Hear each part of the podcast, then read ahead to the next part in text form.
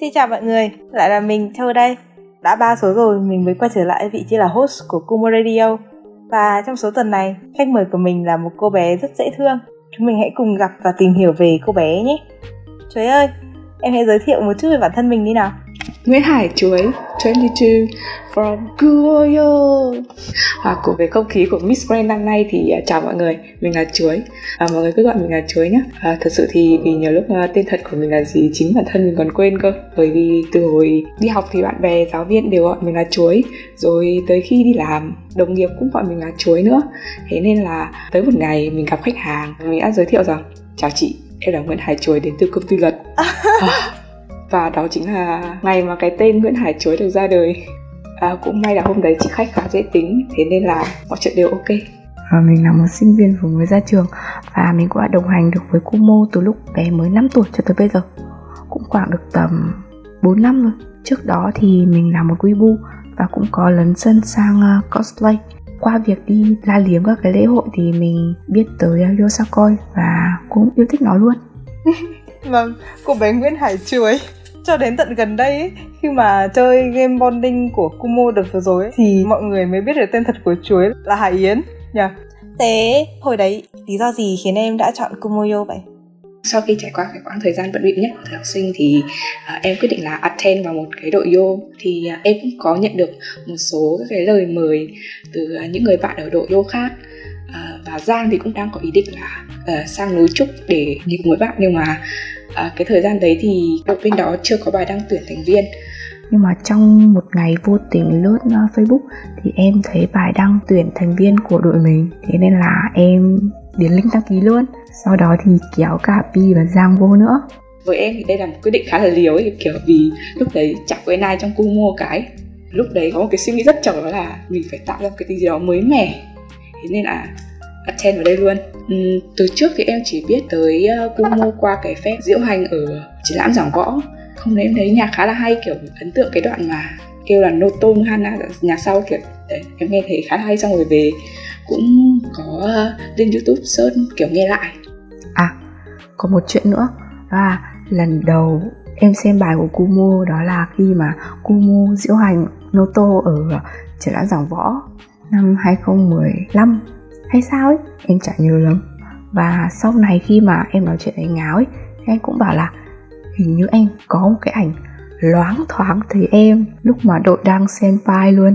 Đây là một cái duyên, thế nên là em ở đây. Vậy là Chuối quyết định tham gia vào một môi trường hoàn toàn mới này. Xong rồi đây cũng là lần đầu tiên nên thử nghiệm với hình thức là nhảy nữa. Vậy trong lúc luyện tập cho bài nhảy đầu tiên của mình thì em có khó khăn nhiều không? Trước khi vào đội thì gần như em chẳng nói chuyện được với ai cả. Sau khi mà vào tập chính là bài Kagome thì mới dần dần nói chuyện với mọi người nhiều hơn.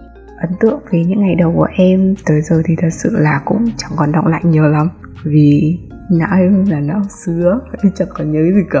Em chỉ nhớ rằng ngày đi tập đầu tiên của mình không lạc đường. Và trong thời gian tập cũng không có gì quá là vướng mắc cả. Bài test vào đội của em lúc đó là Yosakoi. Với em thì động tác của Yos không khó, nó chỉ đòi hỏi nhiều thể lực để có thể sung từ đầu bài đến cuối bài thôi. Do vậy thì pass test là dễ. Tuy nhiên thì khi đó em cũng có một chút tiếc nuối là việc chân của Pi lúc đó sắp phẫu thuật ấy. Thế nên là dụng ngay trước ngày test vào đội. 3 đứa đăng ký xong rồi cuối cùng chỉ còn 2 đứa vào. Kagome là bài tập chính thức đầu tiên của em đối với Kumo. Em chọn là nhảy chân nam vì cái lúc các sensei show bài thì em thấy chân nữ uốn éo hơi nhiều. Em cũng hơi sợ điều đấy, thế nên là em quyết định chọn chân nam. Với cả thấy chân nam ngầu hơn, bởi vì em nghĩ là chân nữ nó sẽ yêu cầu một sự uyển chuyển dịu dàng ấy. Mà thật ra thì em thấy cái điều đấy trong mình nó cũng không được nhiều lắm. Thế là em nghĩ là chân nam sẽ phù hợp với mình hơn. Qua các bài diễn thì em thấy càng ngày em càng khẳng định là việc chọn chân nam của mình là đúng đắn. Thứ nhất là đổi chân nữ em thấy nó rất là lòe xòe, dù em biết nó rất là đẹp ấy, nhưng mà nó lòe xòe lắm ấy. Em rất sợ trong lúc tập mà kiểu dẫm phải ấy, sau ấy ngã chồng vó ở đấy thì lúc đấy quê lắm. Với cả kiểu nó uốn rất là nhiều, cảm giác nó rất là dẻo ấy. Em không làm được điều này đâu. Động tác của em khá là cứng, thế nên là em thấy chân nam nó vẫn ok với em hơn. Em là chân nam tím. Mà nhá, em không hiểu sao cái lúc bài post đăng ký chân tập ấy, em thấy có rất nhiều người đăng ký chân nam tím. Nhưng đến khi mà chia chân nam tím để tập trên phòng tập ấy thì chỉ còn mỗi em và anh Quang. Lúc em kiểu hoang mang của Quỳnh Hương luôn ý. Xong rồi hôm nào mà có thêm chú đi tập là sẽ thành 3 người. Hãi thật, Lục thì hoang mang lắm luôn. Nói là hãi thôi nhưng mà hồi đấy anh Quang hiền lắm. Thật ra thì tập cũng rất là nhẹ nhàng. Hồi đó thì khó khăn đối với em chắc là mấy cái đoạn xoay ấy. Em để ý là mấy cái bài của hẹp cự thì xoay rất nhiều, mà lại còn toàn trụ trái nữa. Em lại là một đứa trụ phải, kiểu xoay xong em rất hay bị ngã ấy. Thế nên là để mà có thể xoay được đẹp đẽ thì ở nhà em tập đứng hoặc là kiểu những nhảy lọc cò bằng chân trái để chân nó có thể cứng hơn, khi mà xoay nó sẽ vững hơn, không bị ngã nữa. Và hồi đó ra tăng cường với em cũng coi là một điều rất là khó khăn ấy. Kiểu gia đình em có một quy định đó là mọi người thì sẽ không ra ngoài vào buổi tối, thế nên là mẹ em không cho em ra ngoài để tập tăng cường cùng với mọi người ấy. Thế nên là em hay canh hôm nào mẹ em đi làm về muộn để trốn ra, hoặc là hôm nào mẹ ở nhà thì sẽ kiểu lấy cớ là qua nhà Giang có chút việc để trốn ra tập với mọi người. Thêm cái là các pha trốn của em thì đều thành công chót lọt, thế nên là mama của em không biết là em đã đi tăng cường với mọi người. Dần dần thì cái điều này nó làm em kiểu hết hứng đi tập tăng cường luôn ấy. Nó không còn động lực nữa. Nhưng mà khi đó thì Giang là động lực để cho em trở thành học sinh chăm ngoan trò giỏi ấy. Bọn em hay sang nhà nhau để quay vít test ấy. Thế nên là tuần nào bọn em cũng nộp vít rất là đúng giờ. Vít nào mà có đỏ ấy thì cũng sẽ có vít cải thiện vào tuần sau đó. Em có một sự tự hào nhỏ nhỏ trong giờ Giáng sinh đầu tiên với Kumo, đó là em được mọi người vinh danh là học sinh chăm ngoan. Dù sự thật là em rất là lười. Vậy có vẻ như là Giang là một người đồng hành với em suốt trong quãng thời gian em tập bài Kagome nhỉ? Mà đâu phải chỉ là một người đồng hành đâu, mà còn là một bảo chứng cho việc em ra khỏi nhà một cách an toàn nữa. Vậy kể một chút về người bạn thân của em đi. Em với Giang đã trở thành bạn thân của nhau từ trước khi vào đội đúng không? Các em đã quen nhau như thế nào? Để nói về Giang thì bọn em biết nhau từ khi còn học cấp 2. Hồi đấy thì bọn em phải ăn bán chú tại trường ấy. Có một lần thì bọn em ngồi ăn cùng bàn với nhau, nói vài ba câu xã giao xong không hiểu kiểu gì dính với nhau luôn. Mà được cái là từ suy nghĩ này, tính cách này, rồi style hay là gu các thứ của bọn em chẳng trùng nhau cái gì cả, thế là vẫn thân nhau được. Thế nên là khi rảnh thì em hay kéo Giang đi fest với em, hoặc là đi cà phê để chơi với chó mèo gì đó. Vậy là em với Giang không phải là bạn học cùng lớp mà chỉ là tình cờ quen nhau trong một buổi ăn trưa ở trường thôi hả? Dạ vâng, hôm đấy khá là đông. Kiểu chỗ đấy thì bọn em cũng không chia ngồi theo lớp ý. Bọn em được ngồi tự do thì cứ chỗ nào trống thì mình ngồi vào thôi. Hôm đấy thì bàn của Giang trống, thế nên là em qua ngồi với Giang ăn chung, nói vài ba câu xã giao rồi không hiểu kiểu gì thân nhau dính nhau luôn. Mà được cái là hai đứa thì từ suy nghĩ này, tính cách rồi gu thời trang hay các thứ của bọn em thì chẳng có gì tương đồng cả. Thế mà hai đứa vẫn thân nhau. Hồi đó thì khi rảnh em hay kéo Giang đi fest với em, hay đi các quán cà phê chó mèo. Thì chắc là đó là do vì sao mà bọn em thân nhau. Hay nhỉ, tình cờ quen nhau mà lại thân với nhau được đến như vậy luôn. Lại còn rủ nhau đi chơi, đi tập với nhau luôn á. Để mà quay beat test thì bọn em hay qua nhà nhau tập với nhau này. Dù khác chân nhưng mà bọn em vẫn gọi là ngồi xen cho nhau, chỉnh động tác cho nhau. Em thấy điều đấy khá là hay. Dù bọn em tập cùng với nhau khác chân nhưng mà cái số lần mà bọn em được diễn cặp với nhau thì rất là ít ý. Em nhớ là Giang đã xin xỏ xếp mãi thì đến tận đợt fest end year của Savi Cô Long Biên thì bọn em mới được diễn cùng với nhau. Nhưng mà dù bọn em là bạn thân thì cái sự tương tác của em cũng không gọi là mượt lắm. Đến đoạn giật áo thì lúc đấy Giang giật áo của em quá mạnh, thế nên em đang ngã sọc xoài ra đấy. Lúc lồm cồm bỏ dậy thì lại còn dẫm vào quần, suýt nữa ngã phát 2. May là kịp nhịp. Sau đấy thì Giang đã slow em rối rít và đền bù cho em một cốc trà sữa. Nhiều khi đâu phải cứ bạn thân chơi với nhau, thân tập với nhau nhiều mà lên sân khấu diễn vượt được đâu nhở. Chị vẫn còn nhớ là hồi năm nhảy Kagome ấy, em với cả Giang là hai trường hợp mà lúc chuẩn bị đeo len ấy, bọn chị phải mất rất là nhiều thời gian, rất là nhiều công mà mãi vẫn chẳng đeo được len cho hai đứa. Đúng rồi á, cái đợt debut 5 năm ở phố đi bộ với em thì hôm đấy nó là cả một sự vất vả ấy chị. Đợt đó thì em với Giang hai đứa có mặt ở điểm tập kết lúc trời còn chưa sáng luôn, chỉ để đeo len. Nhưng mà sau khi qua tay ba con người, loay hoay mãi đến tận 7 giờ sáng vẫn không thể nào nhét được cái len. Thế là em đã lên sân khấu trong cái tình trạng mà xung quanh tôi không nhìn thấy cái gì ấy. Partner 5 năm hồi đấy của em đó là chị Tiểu Quỷ, một con người vô cùng đáng yêu và bao dung. Bao dung ở chỗ đó là chị ý sẽ luôn nắm tay em khi mà em không tìm được chị ý. Nguyên nhân đó là do kiểu em bị cận nặng, thế nên là khi họ bỏ kính ra thì mọi thứ xung quanh của em luôn là một thứ hư vô mờ ảo. Em lên diễn trong tình trạng không nhìn thấy mọi thứ xung quanh. Có một tơn diễn em còn suýt mất nữ do bạn bên cạnh chạy nhầm đội hình, kết bài trong trạng thái hai thanh niên samurai ngáo ngơ cùng với tới một nàng gây san đang hoang mang. Và câu chuyện tình tai ba này kết thúc bằng việc chị Tiểu Quỷ nắm lấy tay em và chào khán giả. Thật sự là rất là may bởi vì lúc đấy em không có len và em không nhìn thấy một cái gì cả. Sau khi kết thúc tương diện cuối cùng của Kagome, mọi người cũng có hơi chút tiếc nuối vì không giật được giải. Nhưng mà những đám mây nhỏ nhà Kumo đã vượt qua nó bằng cách là mọi người tổng giá lên mây, kết thành một cái đoàn tàu nhỏ vui vẻ hát lời bài 5 năm, rồi bằng một cách thần kỳ nào đó chuyển sang bài hát về Bác Hồ này, nhạc thiếu nhi, bla bla bla về đến chỗ nghỉ. Đó cũng là một cái kỷ niệm mà đáng nhớ đối với em. Vậy là em đã có một năm Kagome khá là sóng gió. Vậy ngoài năm Kagome ra thì có còn sự kiện nào khác mà em nhớ không? Trong cùng năm đó ấy, thì em phát hiện ra hình như mình là cái đối tượng ở trong tầm nguy hiểm được các sensei đặc biệt quyết tâm thì phải. Như việc mà feedback về test của em luôn được ghi chi tiết từng giây, nó như một cái tờ sớ dài vậy. Em cũng không cắt tâm, cũng có đi hóng hớt những phần nhận xét của sensei với các chân nam khác, nhưng mà lần nào so thì cũng thấy của mình nó dài nhất luôn ý. Em biết là do mình bị yếu nhịp ý, thế nên là luôn bắt và động tác chậm hơn. Do vậy mà các cái động tác không được chuẩn lắm. Thế nên là mỗi lần nhận xét thì Ba Lâm luôn nhận xét rất là chi tiết, từng giây từng phút một. Rồi đến khi mà tăng cường với Ba Lâm thì em cũng luôn luôn được bonus tập cùng với Ba Ngỗng. Lúc đó thì Ba Lâm sẽ chỉnh nhịp này, chỉnh sự ngáo ngơ về trái phải của em. Mấy cái đoạn mà uốn éo để được perfect hôm debut thì đều có công của Ba Ngỗng hết. Hồi đấy tập tăng cường với Ba Lâm thật sự thì nó làm em cảm thấy rất là sợ Ba Ngỗng. Chỗ nào mà hơi sai một tí Ba Ngỗng sẽ lườm em. Rồi con chuối kia, mày tập thế à? Lúc đấy kiểu sợ lắm luôn. Chị không nghĩ là Chuối khả năng giả giọng giống thế luôn ấy. Nghe thôi tự dưng chị bị hết hồn ấy. Cảm giác như kiểu Ba Ngỗng đang ngồi ngay đây vậy. Thế Bố Lâm có phải là tác giả của những cái feedback viết test của em không? Trải nghiệm và tập với Bố Lâm là trải nghiệm như thế nào?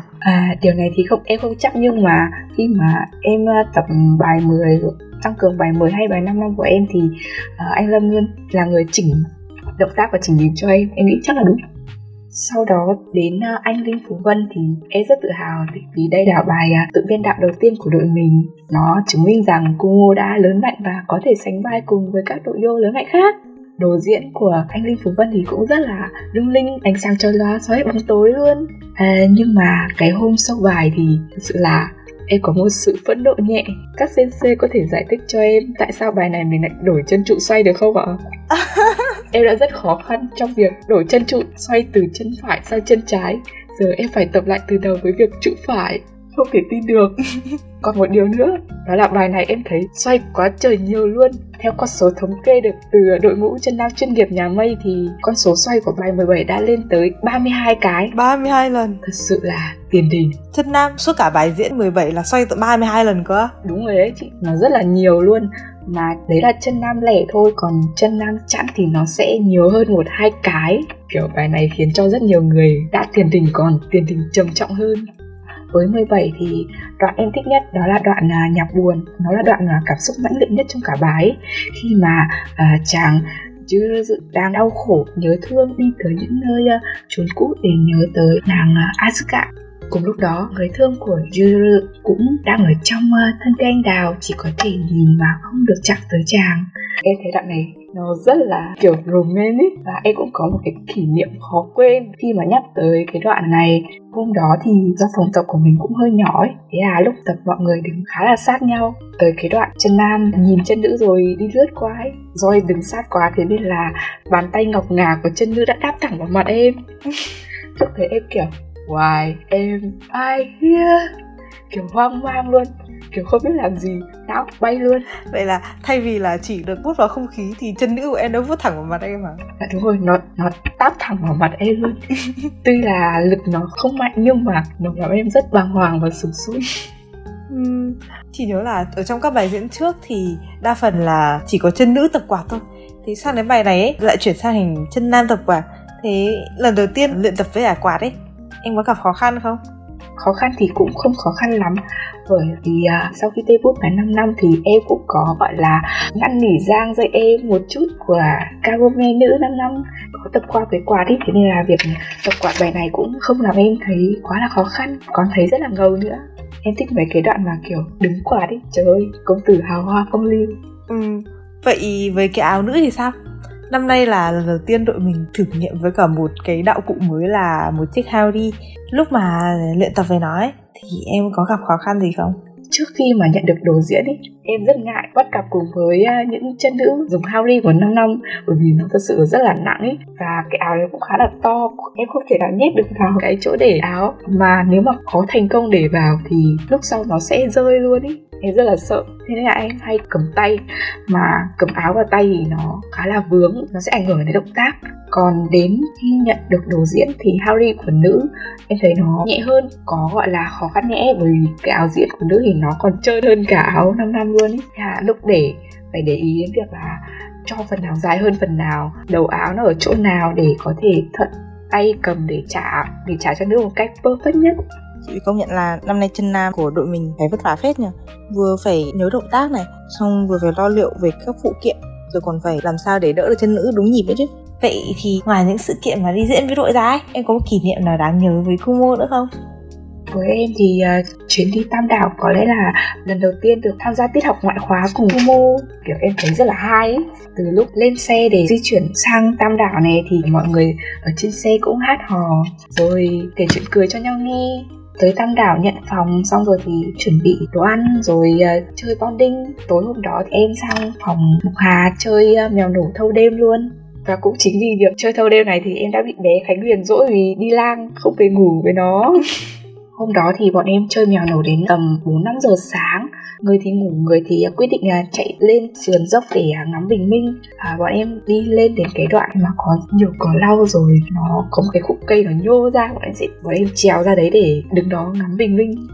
4 rưỡi sáng bọn em chơi xong mèo nổ là các em xuất phát đi luôn á? Dạ vâng, bởi vì thì lúc đấy trời cũng tờ mờ sáng rồi ấy, mà em thì cũng hay quá không thấy buồn ngủ, thế nên là cũng gọi là rủ dây mọi người đi cùng. Đoàn của em cũng có anh Quang, anh Toán, rồi chị Mộc Hà, rồi vài người nữa chạy lên chỗ đoạn cái studio nhỏ nhỏ ở chỗ đoạn giữa núi, đường vào đấy khá là xa. Để đến được đấy thì bọn em phải đi qua một cái rừng trúc, nhưng mà ấy, cái view ở đoạn đấy cực kỳ đẹp luôn ý. Nó uốn lượn này, xong rồi còn nắng chiếu qua lá cây perfect luôn. Anh Quang còn bảo nếu mà chỗ này nó mà rộng một tí mình quay MV bài cũng rất là ok. Với em, chuyến đi cùng Tam Đảo là một cái chuyến đi khá là vui, và em mong rằng sau đó khi dịch bệnh được đẩy lùi thì team mình sẽ có cơ hội để đi những nơi xa hơn. Và cũng là điều mà chị rất là mong muốn. Biết đâu, sang đầu năm mới đội mình lại có một chuyến đi du lịch cùng nhau nhỉ? Dạ vâng, em khá là mong chờ điều đó. Mặc dù là năm nay có khá là nhiều tiếc nuối vì mình chưa đi du lịch được với nhau lần nào, và cũng mới chỉ diễn được bài nhảy của năm nay đúng một lần thôi. Nhưng mà chị tin là sang năm mới, khi mà dịch bệnh nó qua đi này, hoặc là nó giảm bớt, thì chúng mình có thể gặp lại nhau, có thể tập luyện lại cùng nhau, có thể đi diễn với nhau. Vâng, em cũng rất là mong chờ điều này. Bởi vì với em thì nhà là ngôi nhà thứ nhất, trường là ngôi nhà thứ hai, còn Kumo như ngôi nhà thứ ba của em vậy. Nhà Mây là nơi đã chứng kiến sự tiến hóa có phần đi lên của em. Như từ lúc mới vào trong Kumo thì em là một người hơi ít nói, còn có một sự nữ tính nhẹ. Sau đó thì em đã nhiệt tình hơn, sôi nổi hơn, dám sống đúng với cái cá tính và con người thật sự của bản thân. Để thành là việc em đã cắt phong cái mái tóc dài tới eo của em mà mama luôn bắt nuôi từ bé để chuyển sang kiểu đầu trong voi. Từ trước đến nay thì cái việc mà cắt tóc của em luôn là một cái sự gọi là vật lộn ấy. Lần nào đi ra tiệm cũng phải kiểu kỳ kìa, năn nỉ mãi, Nga mới cho cắt bớt 5 phân. Thế là cái việc mà cắt phăng đi, nó là một sự là minh chứng cho việc em đã lớn. Ở nhà Mây thì em thấy mọi người rất là hòa đồng, yêu thương nhau. Khi mà có chuyện buồn thì mỗi người sẽ có một cách an ủi riêng, giúp cho mình có tinh thần vượt qua cái nỗi buồn đó. Kumo cũng là gia đình thứ hai của chị, và chị tin là với mỗi thành viên của nhà Mây nhà mình thì mọi người đều luôn coi Kumo là một gia đình, là một nơi rất là quan trọng của bản thân. Ok, chị nghĩ là phần 1 của chương trình chúng mình có thể tạm dừng ở đây. Chúng mình cũng sẽ cùng chuyển sang phần thứ hai của chương trình là trả lời câu hỏi nhé. Ở trong chuyên mục này thì sẽ là các câu hỏi mà các khán thính giả đã gửi tới cho em. Và trong số này có khá người đã gửi câu hỏi tới cho em đấy. Em đã sẵn sàng để trả lời câu hỏi chưa? Dạ, em đã sẵn sàng. Ok, câu hỏi thứ nhất. Không biết là Chuối có từng có tình cảm đặc biệt với ai ở trong đội mình không nhỉ? À, tình cảm đặc biệt à? Thật ra thì không chỉ từng đâu mà đến bây giờ em vẫn có tình cảm đặc biệt với rất nhiều người trong Kumu. Đầu tiên chắc phải kể tới Song Huyền của team mình. Khi mới vào team thì em khá là ít nói, thế nên là việc mà connect với một người mà có cùng sở thích là một điều mà mình phải rất là nỗ lực ý. Lúc đấy thì bé Cưa để nói chuyện với em, bé Khánh Huyền thì hay kể cho em nghe những câu chuyện về chuyện học tập của em ấy, rồi chuyện gia đình, chuyện những chú mèo nhà em ấy nuôi. Tất cả những cái bài post đăng về mèo của bé Khánh Huyền thì em đều hái hết, tíu hết luôn. Không cái nữa, việc xem viết Tết của anh Ngọc có được coi là tình cảm đặc biệt không? Ồ, em sim anh Ngọc ấy hả? À, thật ra thì để nói về việc sim hay không ấy, thì em nghĩ là mình chưa đến mức là em sim anh Ngọc đâu. Mà như chia sẻ từ trên ấy, thì em hay bị tập chậm nhịp ấy. Mà qua con mắt radar dò xét của em thì em thấy anh Ngọc là người hay bị tập nhanh nhịp nhất. Thì em hay ngồi xem mấy cái beat nhanh nhịp đấy của anh Ngọc, sau đó tập theo. Và lúc đấy em đã có một logic rất là đáng yêu như thế này, đó là mình tập chậm nhịp, anh Ngọc thì tập nhanh nhịp. Nếu mà em theo anh Ngọc thì chắc chắn nó sẽ là hòa. Ồ, câu chuyện này mới nè. Vậy em thấy việc đấy nó có hiệu quả không? Thật ra là khá là hiệu quả đấy chị ạ. Hóa ra là khi mà mình bị chậm nhịp thì mình tập theo beat của người nhanh nhịp hơn là mình sẽ tập vừa nhịp. Ôi, chị không nghĩ là chị sẽ nhận được một đáp án đó là anh Ngọc ở trong cái câu hỏi này đâu á. Khá là bất ngờ luôn. Ok, thì mình sẽ đến với câu hỏi thứ hai nhé. Dạ vâng. Câu hỏi thứ hai đấy là nếu con Kumo là một lớp học thì em sẽ là thành phần nào trong lớp học đó? Em nghĩ sẽ là một thành phần bình thường của lớp học thôi. Chỗ ngồi của em sẽ là bàn ba và ở giữa lớp luôn. Bởi vì em rất thích hóng chuyện ấy.